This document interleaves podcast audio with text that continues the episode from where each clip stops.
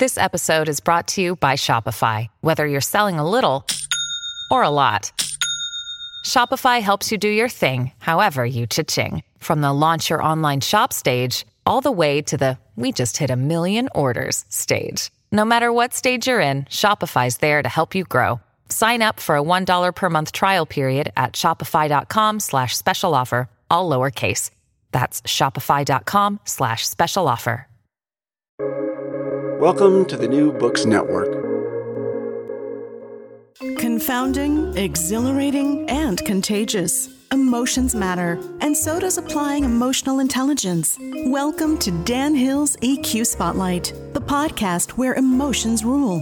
Whatever the topic, how do hearts and minds collide? Find out with your host, a college professor turned globe-trotting EQ entrepreneur. His mission? Each week, Dan joins prominent authors in decoding how emotions drive outcomes and make people tick.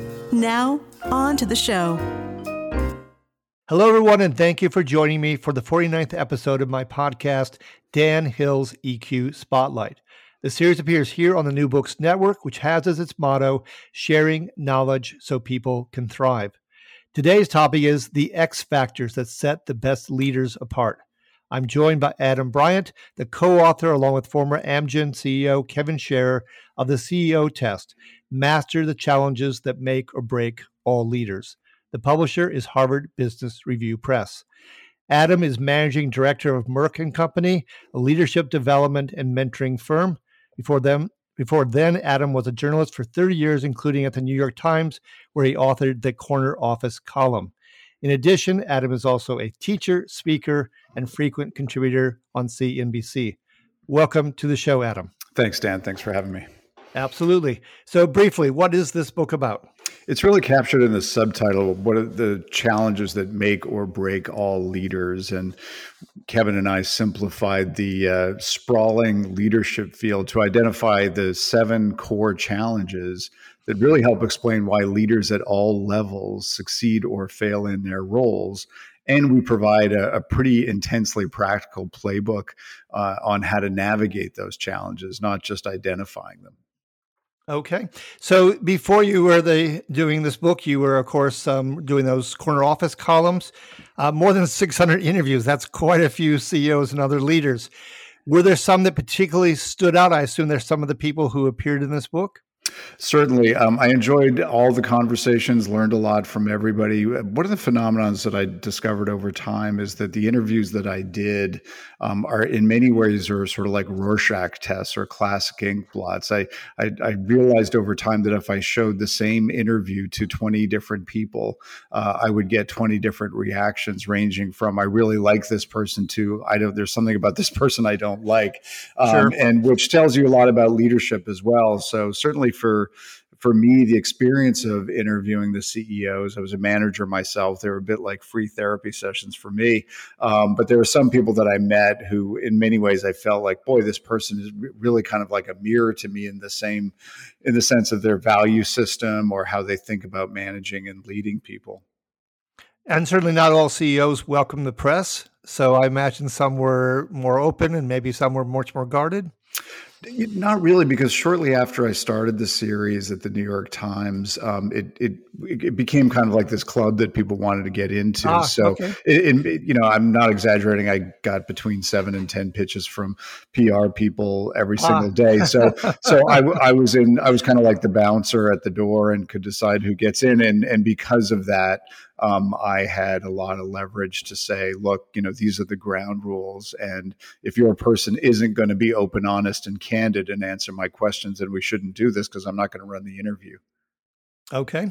So, in the uh, title we have for today's episode, you cite the best leaders. Um, how does one manage to get at defining best leaders? I say that in part because in your book, you make a point to say we're going to take a more qualitative approach. So, there's not a lot of charts and graphs and so forth in the book.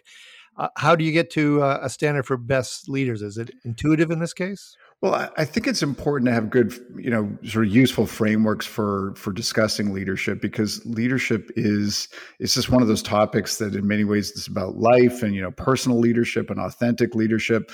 So we wanted to be really clear about um, what our book was about and what it was not about. Because one of the things that I've come to appreciate over the time is that you, over time is that you can say anything about leadership and you're probably going to be right at some level you know just fill yep. in the fill in the sentence you know leadership is all about dot dot dot and almost anything that you say is probably going to be a right answer. And you know but to kevin and i you know we sort of realized just because something isn't wrong doesn't mean it's an insight. So that's why i think x factors is such a useful framework for talking about leadership because a lot of leadership books get into you know what i consider like table stakes of effective leadership. Um, just being a senior executive, you've got to have a certain amount of presence, got to be a strategic thinker, you got to be a good communicator. So we said, let's set aside all those things and then look through the lens of you know this question of why do people succeed or fail in these roles i mean the average tenure of ceos is about five years um, yep. and and so to ask like why do people struggle in these roles? And then to, to sort of flip the lens a bit rather than studying ceos about what makes them special you know instead asking what are the leadership challenges that ceos face that all leaders face? Maybe the intensity and the breadth and the complexity is a bit greater for ceos but what what are the same? Um, and with that lens, we took you know our our kind of 300 things on the whiteboard and distilled it down to these seven core challenges. And again, wanted to go that extra step. It's one thing to identify them; it's another thing to say, and here is how to do them based on the experience of all these you know veteran leaders.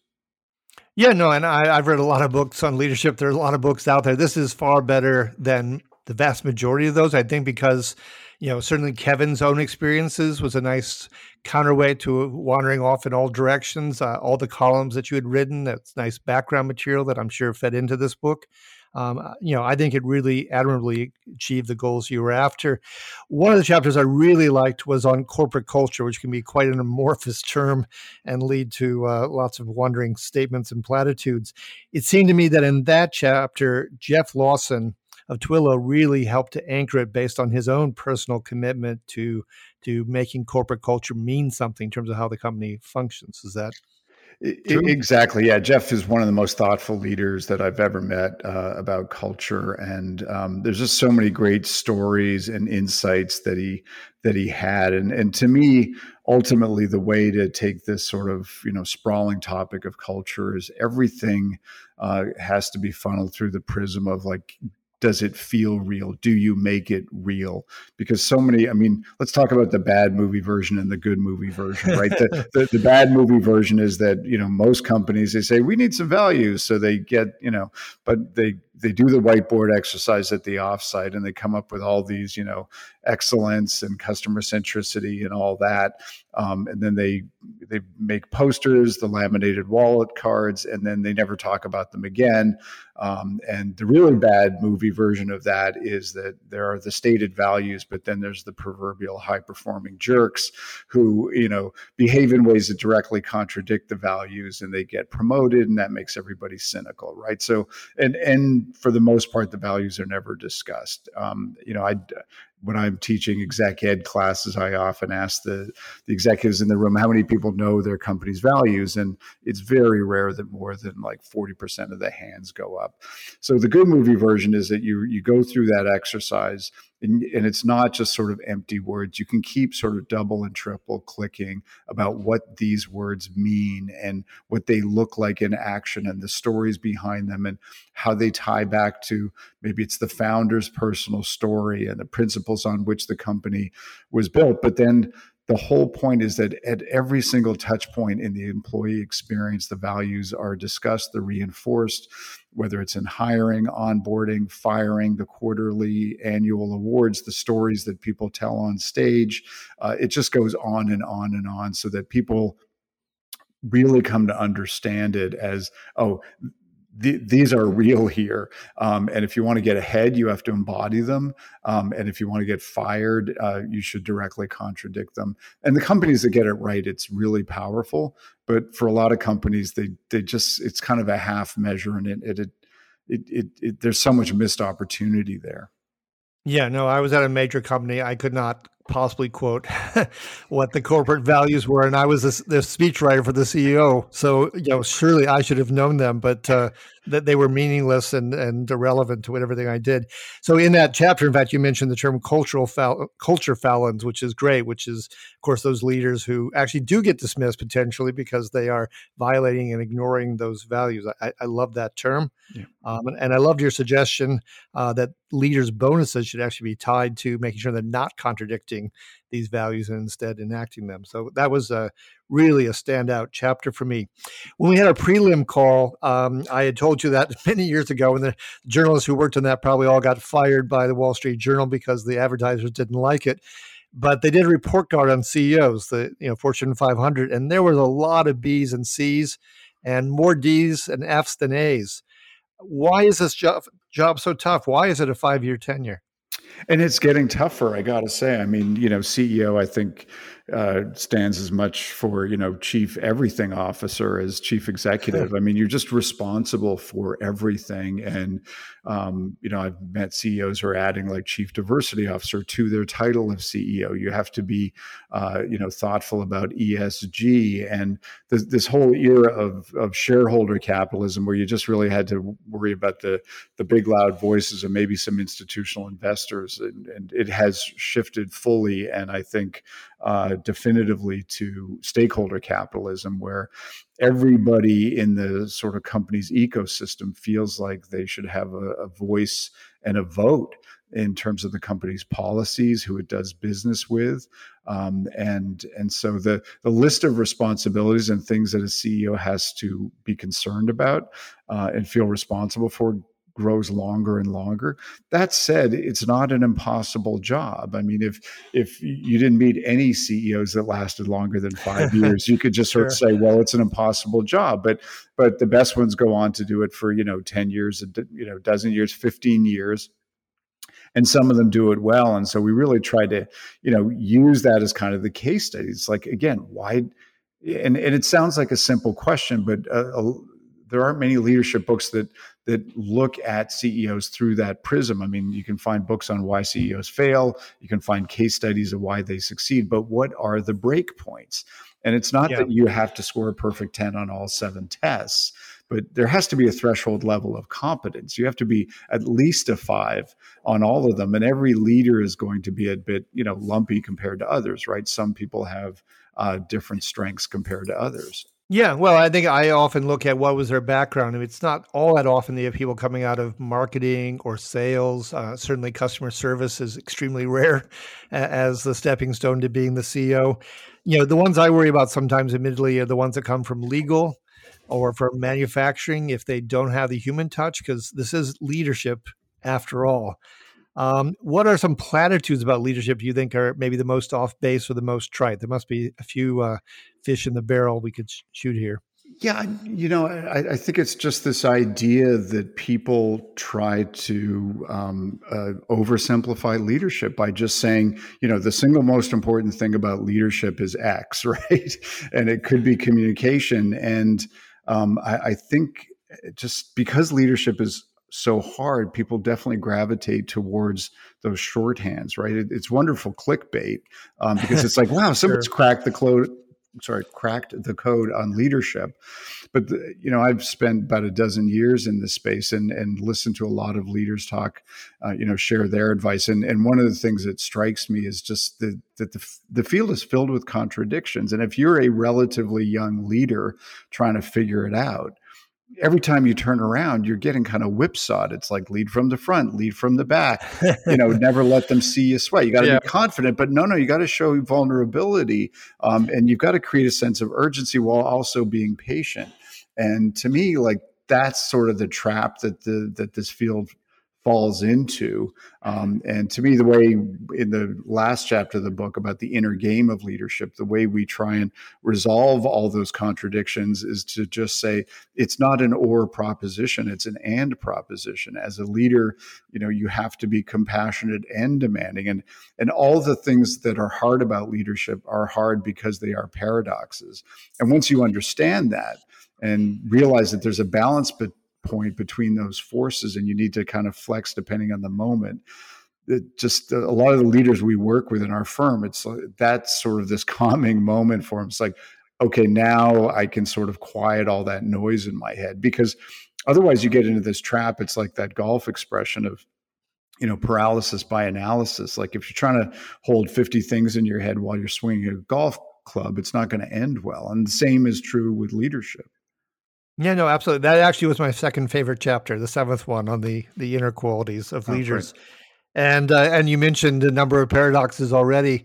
Uh, is was there one that really stood out for you as as the most fun to write about or what you thought was maybe the most crucial or intriguing? In in terms of the paradoxes? Yeah, yeah, the paradoxes that were in that seventh test. Yeah, I, you know, I've just seen so many leaders struggle, and and I think the one that feels particularly timely is this. You know, if we think back on the the year we've just lived through, um, and how that has changed leadership for me in many profound ways, is just this notion of like, how do you be compassionate? while also being demanding and holding people accountable right? And, and i think a lot of leaders have struggled because they recognize everybody's at home. They're dealing with all sorts of stresses you know the kids parents health concerns like you name it. Uh, and to on the one hand show up as human and understanding and compassionate uh, yet at the same time you know to take advantage to to see this pandemic as an opportunity not just a crisis that you need to recover from but as an actual opportunity there are those moments where you you need to say everybody i need your very best right now um, and to me that, that, that's kind of a a, a very uh, uh, profound and uh, example that's brought into sharp relief by the pandemic Sure. And you can't go to that well all the time, but if you choose the right moments, yeah, to summon them in that way. Um, I'm curious, is there, you know, with stock prices, there's so many ways in which they get manipulated, there's stock buybacks and so forth. Have you ever found some standard that you think can help us evaluate externally uh, good leaders? I mean, I think this book gets very intimate. I think that's its strength.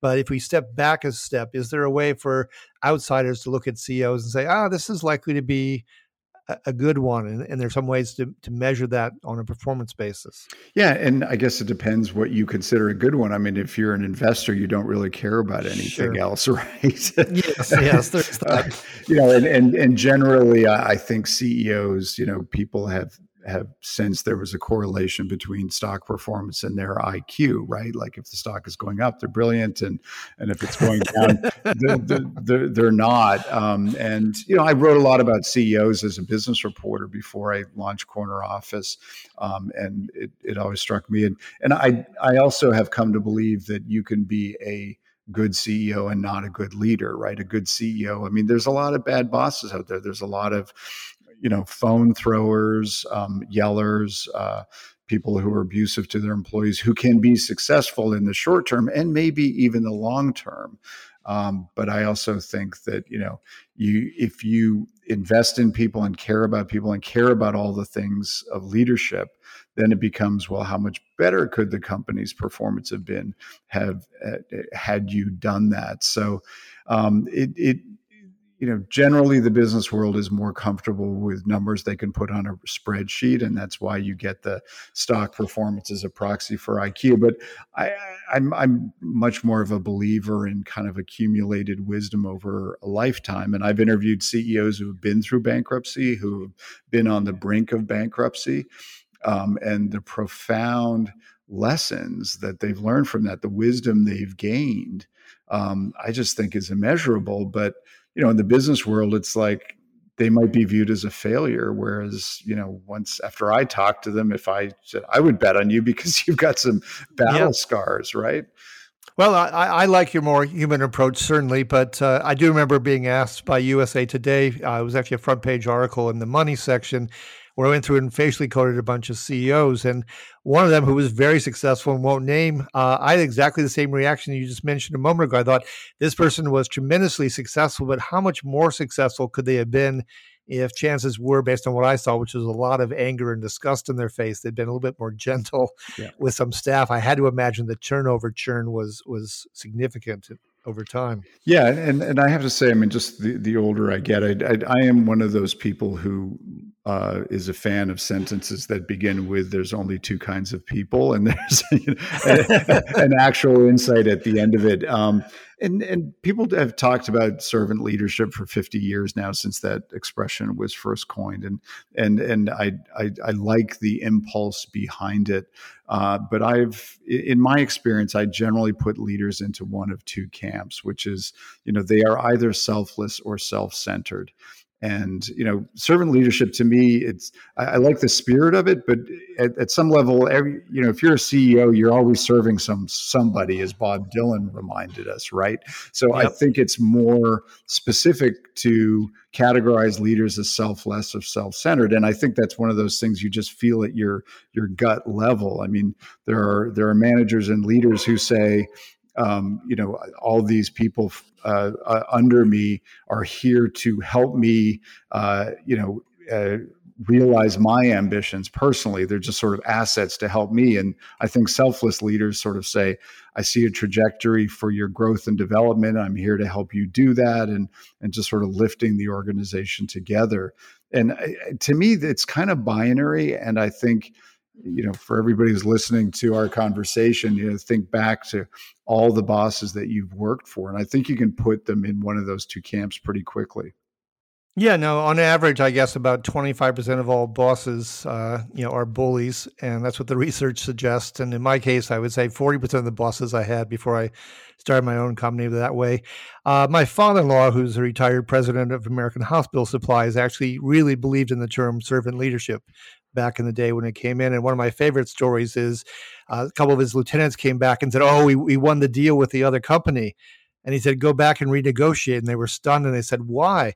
Didn't you hear us? We, we we won the negotiation." He said, "Yes, but if we won, that means they lost. And once they realize they lost, you know, the alliance isn't going to hold up very well. Right. Or maybe I start to dig into the details, and I realize that while you're telling me you won, that actually maybe you did lose." And uh, and I'm going to come back to you with that detail. Right. So uh, why don't you revisit this whole thing? And that was really his spirit. And he came out of sales, and I think he had that uh, you know attitude that he had to make sure what was happening across the table for the other party. Yeah, and and I, and I think it really it really helped him. Yeah. Um, another place I wanted to go to in the book is you talk about trying to coach people, and that some CEOs have the courage to help people improve, and, and some it just seems like it's an away game for them. Um, anything more you can say about about that concept? Yeah, I, I just think the uh, when leaders, CEOs in this context are, are leading a team, it, part of it is the story they tell themselves about what their role is on the team.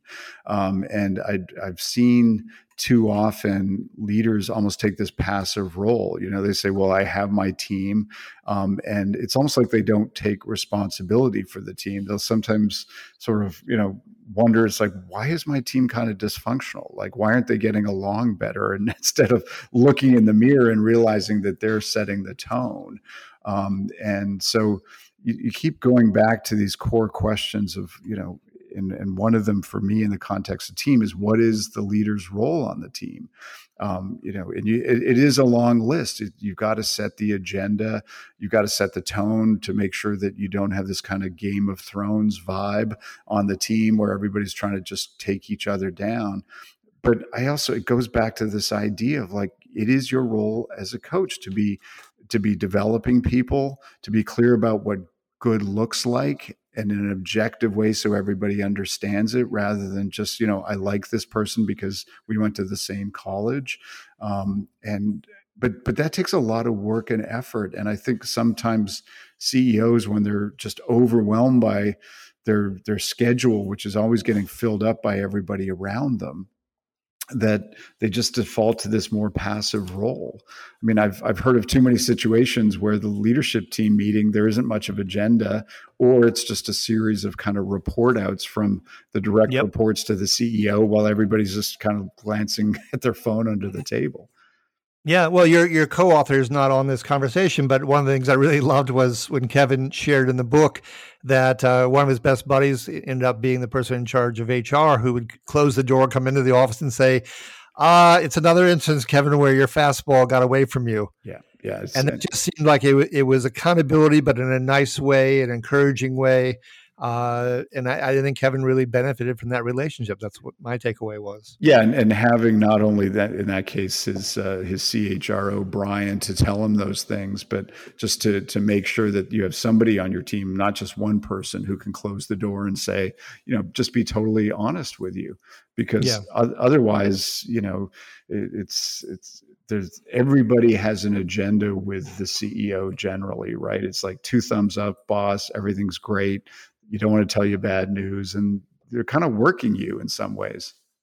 Yeah, no, my father was an executive at the 3M company. He said the higher I got up in the food chain, the more filtered the information that came to me.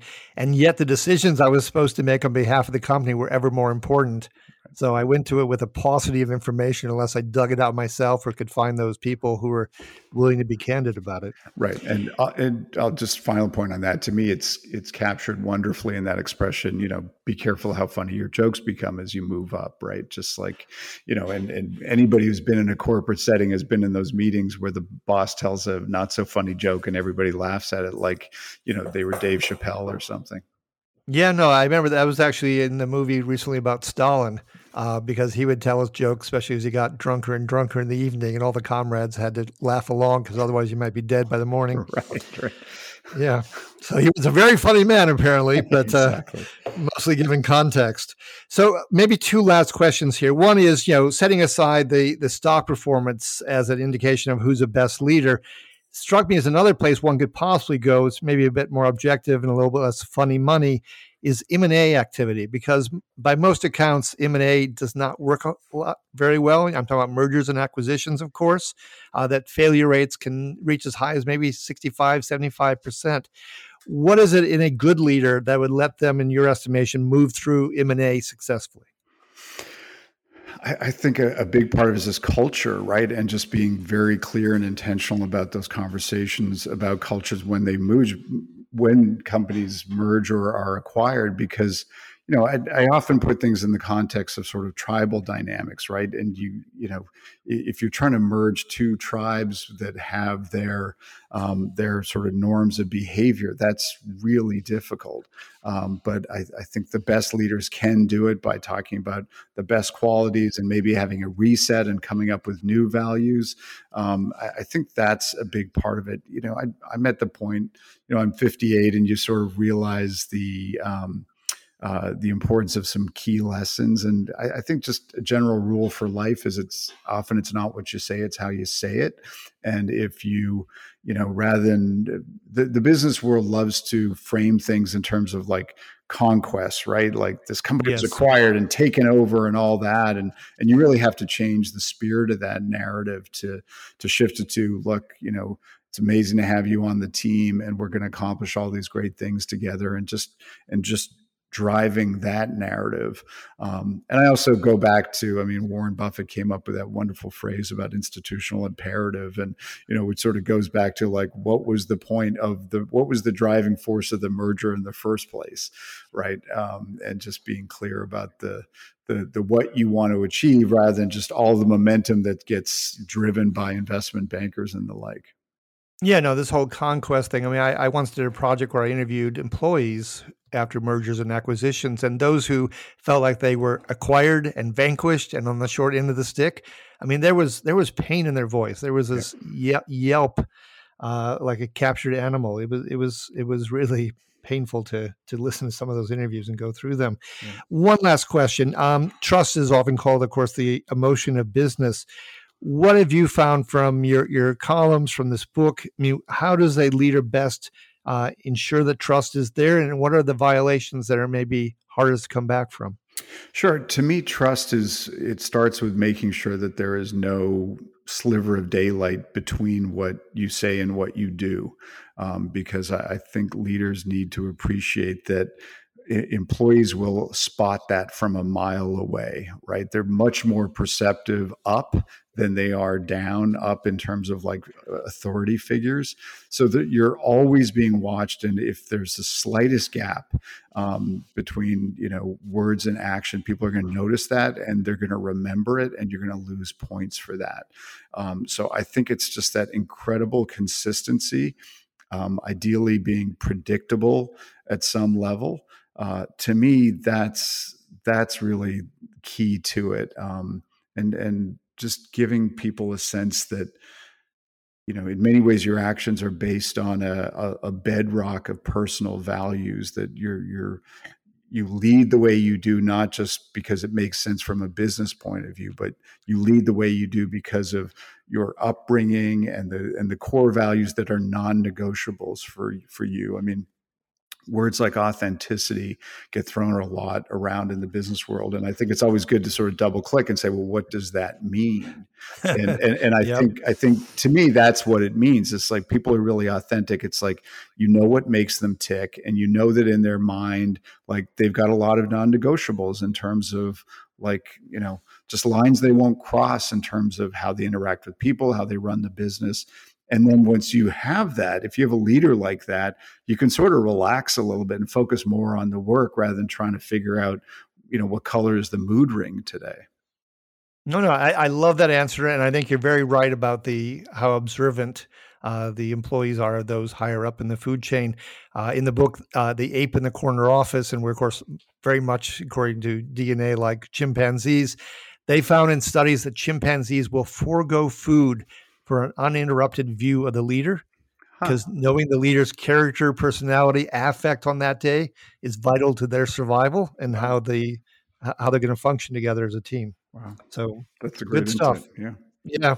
So I want to thank you, Adam, so much for being on the show today. Uh, this has been Dan Hill's EQ Spotlight, episode number 49 The X Factors That Set the Best Leaders Apart my guest, Adam Bryant. He's the co author of the CEO test, Master the Challenges That Make or Break All Leaders. If you enjoyed today's show, please give it a rating or review on iTunes. You can check out other episodes at my company's website, the obligatory three W's, sensorylogic.com. You can go to the New Books Network, where the podcast is listed under their special series programs. Finally, I like to conclude every episode with an appropriate epigram. In light of today's topic, I chose this quote by Dwight E. Eisenhower, our former president, who said, Leadership is the art of getting someone else to do something you want done because he wants to do it. Until next time, be kind and stay safe.